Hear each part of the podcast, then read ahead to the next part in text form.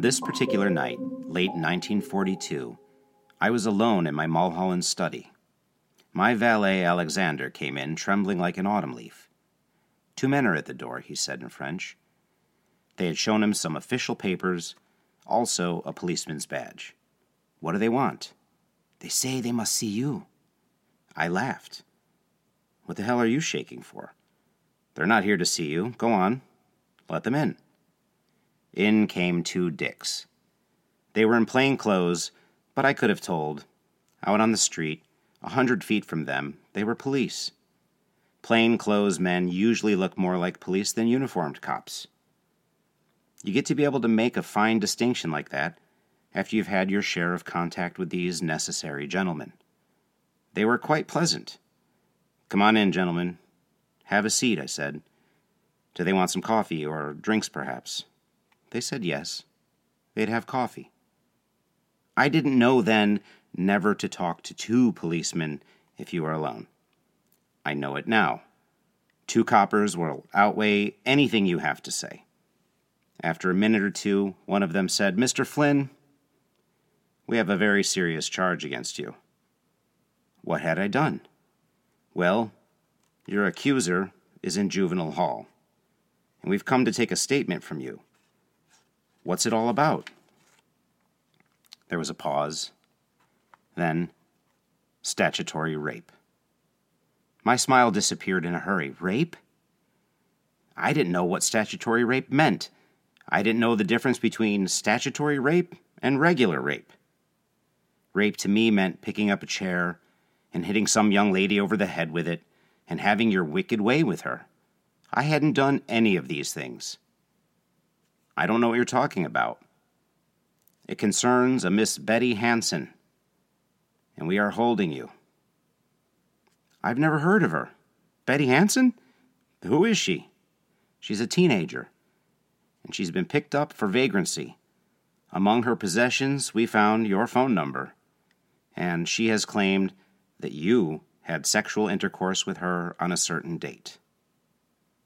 Where was this supposed to have happened? We're not supposed to tell you, Mr. Flynn, but it happened at the house rented by your friends, Stephen Raphael, Bruce Cabot, and Freddie McEvoy. This was a big, rambling place with a tennis court owned by Colleen Moore of Silent Films. The sporting crowd foregathered there to bet on tennis matches, to swim, play cards, ping pong, poker, amusements, practically always instigated by Freddie. It was a bachelor's house, rented by famous and or moneyed bachelors, and it was a place I frequented. Usually it cost me a lot to go there. My friends took my money like Jesse James robbed a bank. They were skillful card players, congenital hand, hand clappers. In any case, there were always lovely girls around. But for the life of me, I couldn't recall any Betty Hansen with whom I was supposed to have gone to bed with, whom I had raped. What am I supposed to do? I asked them. We'd like you to come down with us to Juvenile Hall and identify the girl. But I don't know any such girl. Well, look, they said. We just want to clear this mis- misunderstanding up. It might be nothing, it might be something. We don't know. She says that you were all playing tennis. She seemed to know everybody at the house there, all your friends. She gave a detailed description of the act. That is an excerpt from Errol Flynn's bestseller, My Wicked, Wicked Ways. I bring this book up because it was published in 1943. And nothing has changed since 1943 when it comes to power, money, and sexual abuse.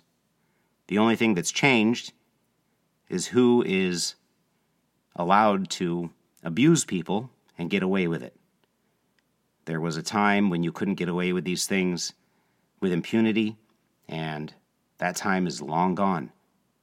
Now we have essentially a rape machine called Hollywood, California.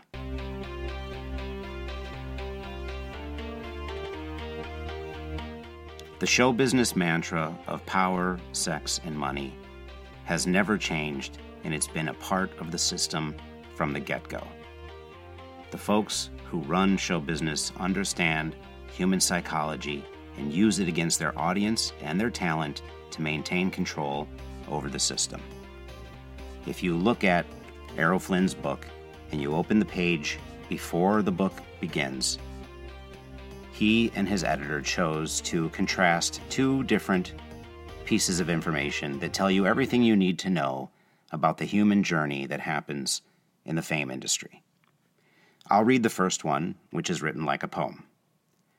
Come, all you young men with your wicked, wicked ways, sow your wild oats in your younger days, so that we may be happy when we grow old. Ah, yes, happy and happy when we grow old. For the days growing short, the night's coming on. Well, darling, just give me your arm and we'll joggle along. We'll joggle and joggle and joggle along. Then there's a space, and under that, he chose to put passages from the Bible. Romans 129 30. Being filled with all unrighteousness, fornication, wickedness, covetousness, maliciousness, full of envy, murder, debate, deceit, malignity, whisperers, backbiters, haters of God, despiteful, proud, boasters, inventions of evil things, disobedient to parents.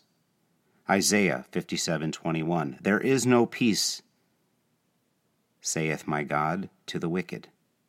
Psalms 32:10 Many sorrows shall be to the wicked. So this is the journey. Show business provides a journey straight into hell. And it does so in a systematic effort. And what comes out of it is a multitude of ruined souls and defeated people who spend the rest of their life trying to put that back together. But those who broke through to the top, even though there's gold and houses and parties and money, they suffer a worse fate, which is their spirits are imbued with the world, and their animal side is told that everything about it is beautiful and good and should be embraced. And then the police knock on your door and they talk about this time you raped somebody or this time that you wronged someone. But a lot of these folks don't remember because at these parties, they're not just playing tennis, they're doing drugs. They're out of their mind. They're experiencing the human condition in its rawest form by putting substances in the body to create new perceptions and realities. This is a culture that swallows everyone whole every 20 to 30 years and regurgitates itself into something new that does the same exact thing. But it's been going on for so long that now it's reached a level of absurdity. Because performers that are selected and encouraged and backed by the system are all miniature Rumpelstiltskins. Think about it. They have the talent to spin gold for someone, and they spin that gold in the promise that they're going to get something else later, more of what they want. And they keep spinning the gold, but the system is never going to pay them. The system is never going to hand over its baby. No. Instead, if you remember the story, Rumpelstiltskin was so mad that he got screwed over in his part of the deal that he stomped his foot so hard on the ground that his body went all the way down into the ground, except for his one leg and his torso. And in a fit of rage, to pull himself out, he pulled his free leg and he ended up ripping himself in half. That's what I believe is behind so many of the stars who claim to have these identities as transgender. They may be communicating something wrong, lying to themselves, but really they're jamming their foot in the ground and they're in the process of pulling themselves apart. I sometimes joke that the last trick that's available to The theatrical fame business, the shock business, is when somebody can finally reach into their own body and turn themselves inside out live on television. That seems to be the final trick because we're not interested in who plays the piano well. We're not interested in who sings a song about beauty. We're not interested in things that are true. We've been turned into a tabloid society that is always looking for tabloid moments to shock. But all of those little shocks are no different than the system taking a rock, throwing it in the water, and making you look at the splash. You're done looking at it. Everyone's done looking at it, but it's the only thing to look at right now. Unless you take a little bit of time and you start to search and you find that there are people all over the world who create things of beauty, who create art that has real value to you, not just as an audience member who watches it, but as an audience member who's nourished by what you see. The big corporate world is not into nourishing its audience, it's into using its audience, raping its audience, and not even knowing its audience's name.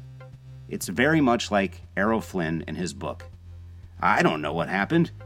What? We were just having a good time. That's how these folks feel. That's how they operate. You are data to them. You are not a human being. If the business was asked to identify its victims, it wouldn't even know what they look like. Because it's you and me. It's everybody who's subjected to this ridiculous narrative of division through popular entertainment. And it's a reason why the system has to be vacated entirely. I know I repeat some of the things in every episode. That's the point of my podcast. If you hear me repeat these things, thank you for listening more. But if this is the first time you're hearing me say it, you must vacate the popular system. It only survives on our reactions. Our reactions are the fuel of their distractions. We take away the reaction, then they're just starting fires that turn into little smoke bombs in their own face.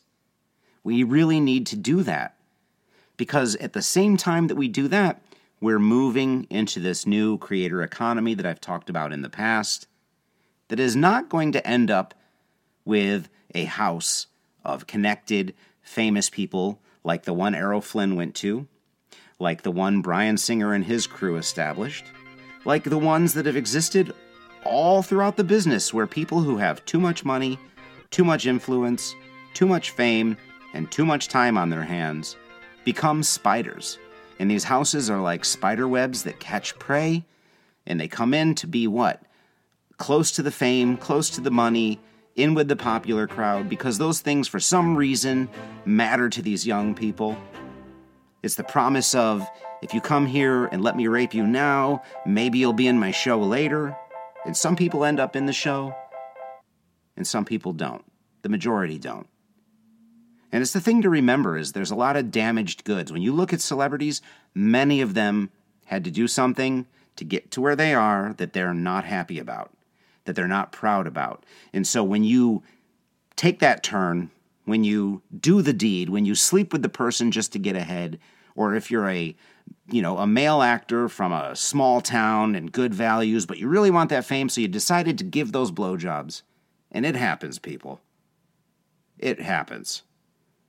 You decided to do what you needed to do. That creates inside that individual a bottomless pit of shame and guilt that must be paved over daily. And the way they pave it over is with your attention. Stop giving them fuel to pave over their guilt. Start holding the corporate entertainment business responsible for poisoning the culture. By poisoning the culture, they get to cultivate more of it. Talent is disposable. The system has always operated this way. But what really has happened is now you, the audience, are disposable. And they only want your attention for a certain amount of time, for a certain amount of products, then they'll move you to something else because you are like a seal that can be trained. Instead of being trained seals, let's seal their fate and reverse this entire process. Look at the media and all of its offerings as disposable as toilet paper. Go down your grocery store aisle and take a look at all the different toilet paper brands that fill up the shelves of that aisle. That's show business. That's what they sell. That's what they're giving us. Whether it's Charmin or some other brand, it's all toilet paper and it's all for what? Shit. Because that's what they give us. So let's just be honest about it. Let's keep the product in its proper context in our minds, no matter how fancy the packaging looks. If it's not building you up as a community of American people who are all different but share the same American values, it's shit. If it's trying to divide you into different subcategories, it's for their own ability to sell more toilet paper to different subgroups to increase their profits. And now I'm going to tell you about my own experience with a very powerful director. I'm not going to spend a lot of time on it because it's really not something that I like to play the victim card with, because I'm not a victim. I did, however, have my career brought to a crashing halt because I went on a business trip after selling a pitch to Universal Pictures with director Bryan Singer. Bryan Singer, as you know, has been run through the woodshed many times, and he deserves it. From everything I've read and everything I've seen and everything I've encountered with him in person, I have no reason not to believe the majority of the stories that I read. Here's how my story goes I'll just tell you the exciting part. I sell a great pitch about science fiction, about uh, mankind breaking the speed of light. Universal Pictures buys it. Bryan Singer says, Hey, that's going to be my next movie. I'm attached. I pulled a power play, which is something I didn't know was a power play, and I got him to show up to a meeting the next day to show his commitment to the movie. He was probably using this whole entire uh, project of mine to increase the amount of money he made from Superman Returns, but that's another story. Here's the part that sucks is Universal Pictures and Danny DeVito's Jersey Films sent us to NASA on a business trip, a research trip, to watch a shuttle launch, to tour behind the scenes. And on the very first night, at the end of the trip, I'm in my hotel room and there's a knock at the door. It's Bryan. He comes in. He wants to talk about the project. I'm watching the Yankees and the Red Sox play. I'm a Red Sox fan. And I'm thinking that this day is over, but the director wants to meet, so we talk. He comes in, he sits down in the chair in my hotel room, and I hand him a book about breaking the speed of light. And I said, This is a real good inspiration point for this book. It's just a scientific text, and uh, I think you might pick up something from it for what we're doing. So he sits in the chair and he's thumbing through the book. Out of nowhere, he says, Directors love blowjobs. I knew what was going on. But I also was unaware that that was sexual harassment. So, being somebody who is not afraid of gay people and has many, many gay folks that I know in my life, I thought, okay, this guy is. He's not abusing his power with me, he's just flirting with me. And so I tried to divert his attention to something else. I said, hey, hey, I'm not, that's not my style, but if, if I were like that, I'd probably be more into Derek Jeter instead of you. I tried to make it funny. But it was actually dejection and these guys can't handle dejection. And after a few minutes, I think he got frustrated and he left. And as he was walking down the hallway back to his room, I remember thinking, what happened? Because it wasn't positive, whatever it was, but it was something weird. And when the trip was over and I went back to Los Angeles, I told the producer who sent me, Michael Shamberg, the producer, the partner of Danny DeVito, I told him about this incident. And from that point on, my career was over.